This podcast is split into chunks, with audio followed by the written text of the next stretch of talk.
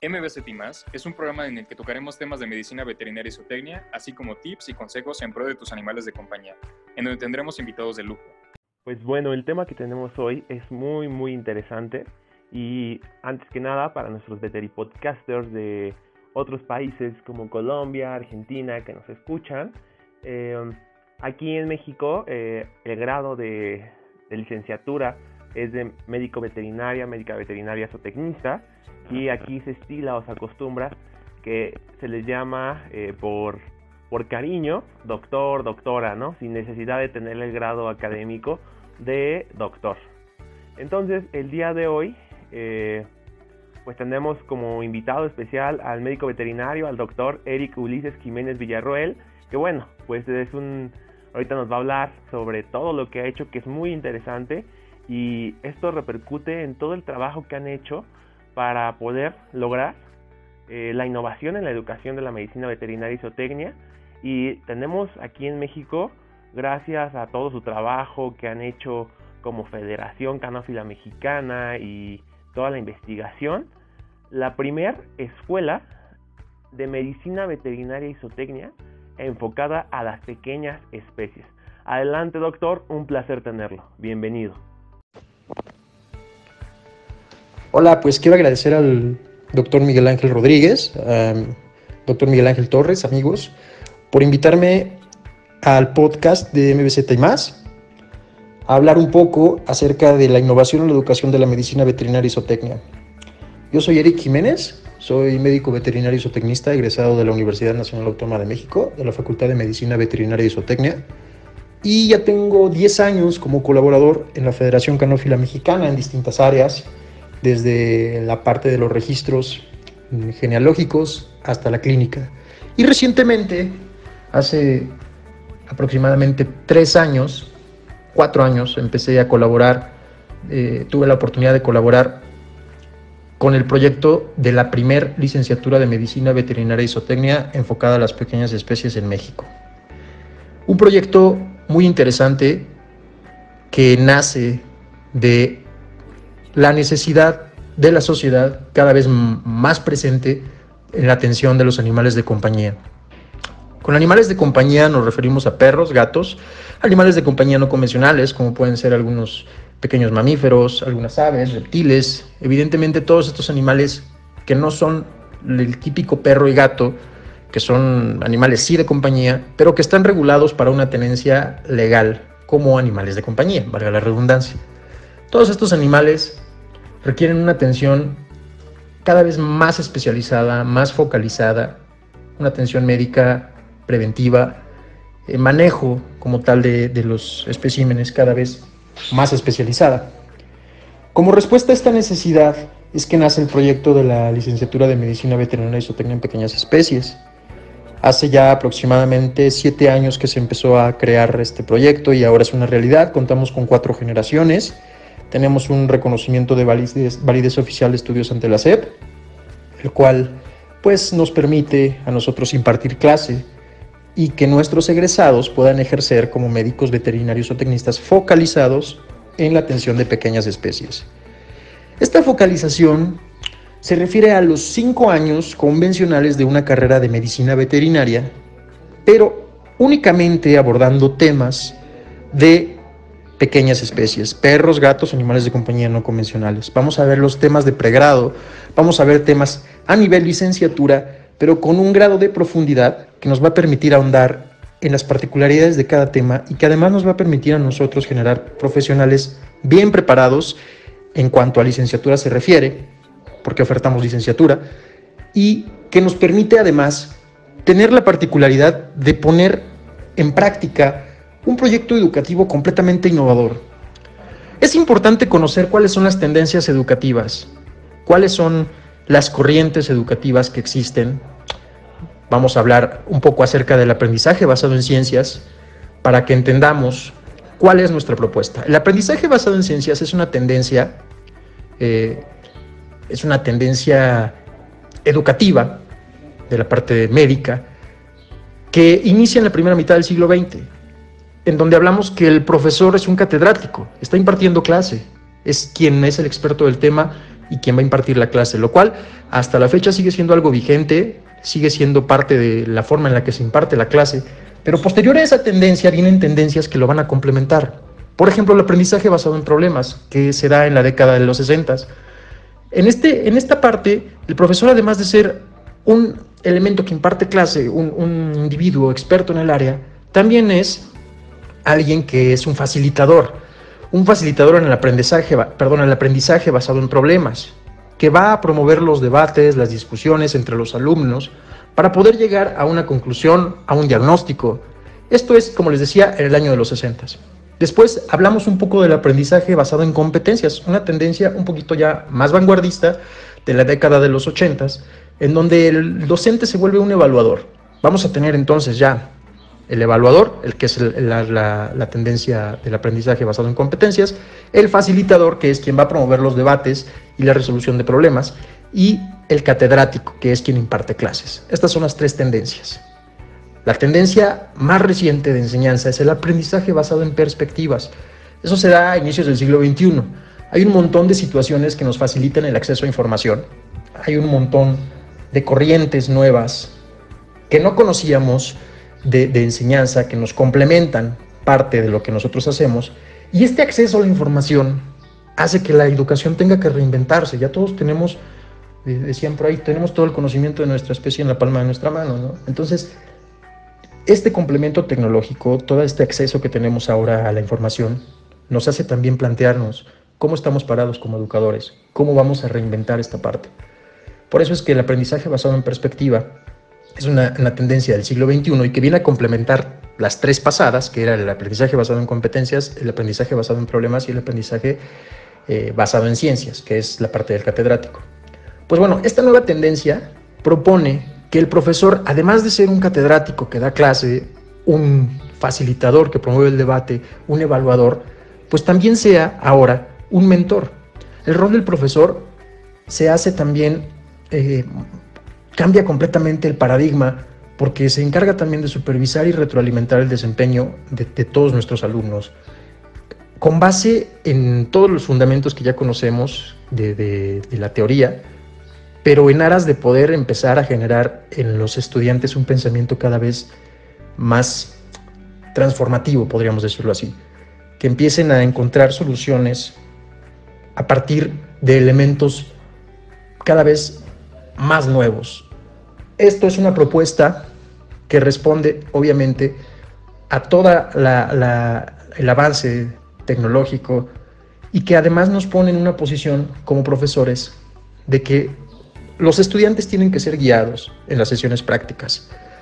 La práctica. La práctica es un elemento muy importante para nosotros. Nuestro plan de estudio consta de un 60% teoría y 40% práctica.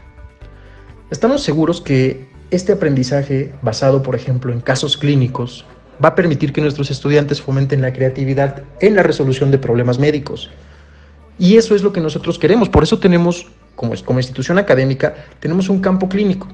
Nuestro campo clínico nos va a permitir vincular a nuestros estudiantes de manera oportuna a todas las sesiones prácticas, a fin de que toda la teoría se pueda integrar de manera oportuna, porque estamos de acuerdo en que la forma en la que vamos a poder realmente apropiarnos del conocimiento, evidentemente va en una buena fundamentación teórica, pero también en unas oportunas sesiones prácticas que nos permitan cohesionar e integrar todo el conocimiento, apropiarnos de ese conocimiento.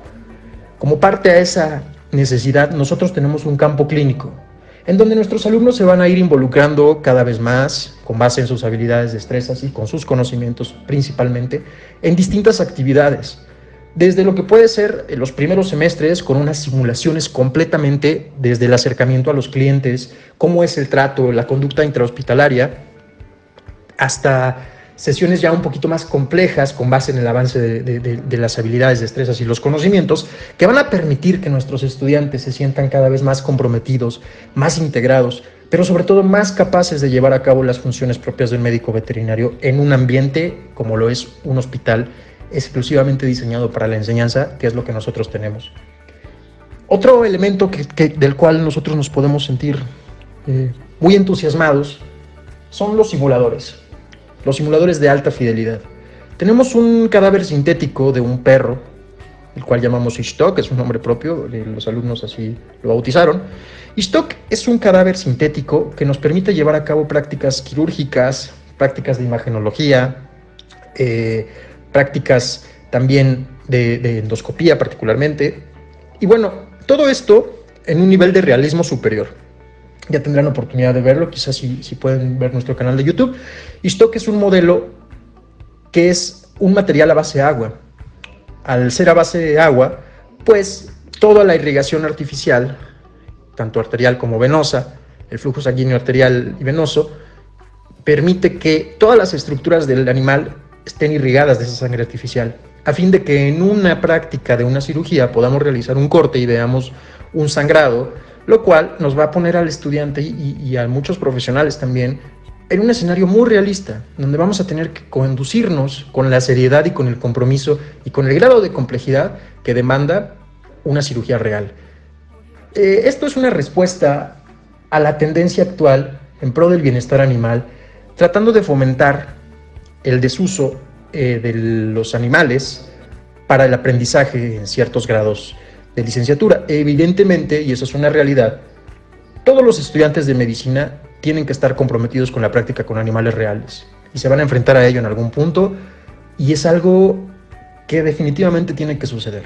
Nosotros en ningún momento estamos conscientes, en ningún momento podemos sustituir esa práctica, pero lo que queremos es que se llegue a ese momento en donde tengamos que practicar con animales reales con la suficiente confianza, con el conocimiento, con las habilidades lo mejor perfeccionadas posibles para tener el impacto el, menor impacto negativo en esta práctica, a fin de reducir el estrés de nuestros alumnos, pero también en aras de cuidar mucho el bienestar animal. Entonces no suplimos las prácticas con animales, simplemente complementamos el aprendizaje previo con horas de simulación. Es muy similar a lo que hacen las horas de, de, los pilotos cuando cumplen horas de vuelo en simulador antes de volar un avión real. Eso es lo que nosotros hacemos. Entonces esto es una respuesta a una tendencia cada vez más importante, con, mayor eh, importancia, valga la redundancia, que es el desuso de los animales para prácticas en, en momentos en los que se pueda prescindir de ellos. Entonces eso es lo que nosotros hacemos. Realmente creemos que toda esta enseñanza focalizada a las pequeñas especies pues abre completamente el panorama para la, para la medicina veterinaria en general, para reinventarnos como, como profesionales, para focalizarnos, para entender que realmente podemos dedicar cinco años, podemos dedicar más años al estudio de la medicina veterinaria y zootecnia en pequeñas especies y podríamos seguir aprendiendo. Eso es lo que queremos, que en estos cinco años que nuestros estudiantes cursan, que se propone que, que, que ellos aprendan todo lo relacionado a la práctica de medicina veterinaria y zootecnia en pregrado. Es, hay que dejarlo muy claro. Como tal, nosotros no estamos ofertando una especialidad, no tenemos el grado, no es el grado académico de especialista, no lo es, es el grado académico de licenciatura de médico veterinario zootecnista focalizado en las pequeñas especies. Es algo muy importante porque los temas que nosotros vemos son temas de licenciatura, pero los vemos a mucho mayor profundidad. Además de que nos valemos del campo clínico, nos valemos de los simuladores, tenemos también otro tipo de simuladores que son la digitalización de modelos 3D, que es un proyecto también nuevo, un proyecto nuestro, en donde digitalizamos todos los modelos anatómicos, tanto de animales reales como modelos anatómicos que son de polímero, a fin de que se tenga un compilado electrónico de modelos en 3D. Esto permite que los alumnos puedan ver desde su celular un órgano de un animal y con la facilidad y versatilidad de que puede ser un órgano de un animal que vieron en una cirugía y, algún tipo de, particular, alguna estructura particular que se considera relevante, en ese mismo momento podemos digitalizarlo y hacerlo un modelo 3D. Esto es una versatilidad que nos pone eh, de nuevo con otro recurso importante, que es poder utilizar la tecnología de una manera oportuna, eficiente y rápida. Eso es lo que queremos. Entonces todos estos elementos son nuestra propuesta. Lo que queremos es que nuestros estudiantes sean líderes, agentes de cambio en el entorno, que replanteen los paradigmas de la medicina veterinaria y de manera general, pues reinventar como tal, responder a una necesidad muy evidente de, de la población por la atención de los animales de compañía y pues crear profesionales de calidad. Esa es nuestra intención. Para lo cual, pues bueno, estamos muy agradecidos eh, con, todos los, los, con todos los profesores con los cuales colaboramos, con nuestros directivos, con la institución. Y bueno, pues yo te agradezco mucho también el espacio que nos has brindado en tu podcast. Evidentemente, pues no podríamos terminar de hablar nunca de todos estos temas, hay muchísimo de lo cual platicar, para lo cual, pues bueno, quedamos aquí a sus órdenes en las instalaciones de la Federación Canófila Mexicana en Zapotecas 29. Y pues yo me despido, fue un gusto platicar con ustedes, les agradezco mucho, que tengan un excelente día y saludos a todos y a MBZ y más. Muchas gracias. Muchas gracias por sintonizarnos.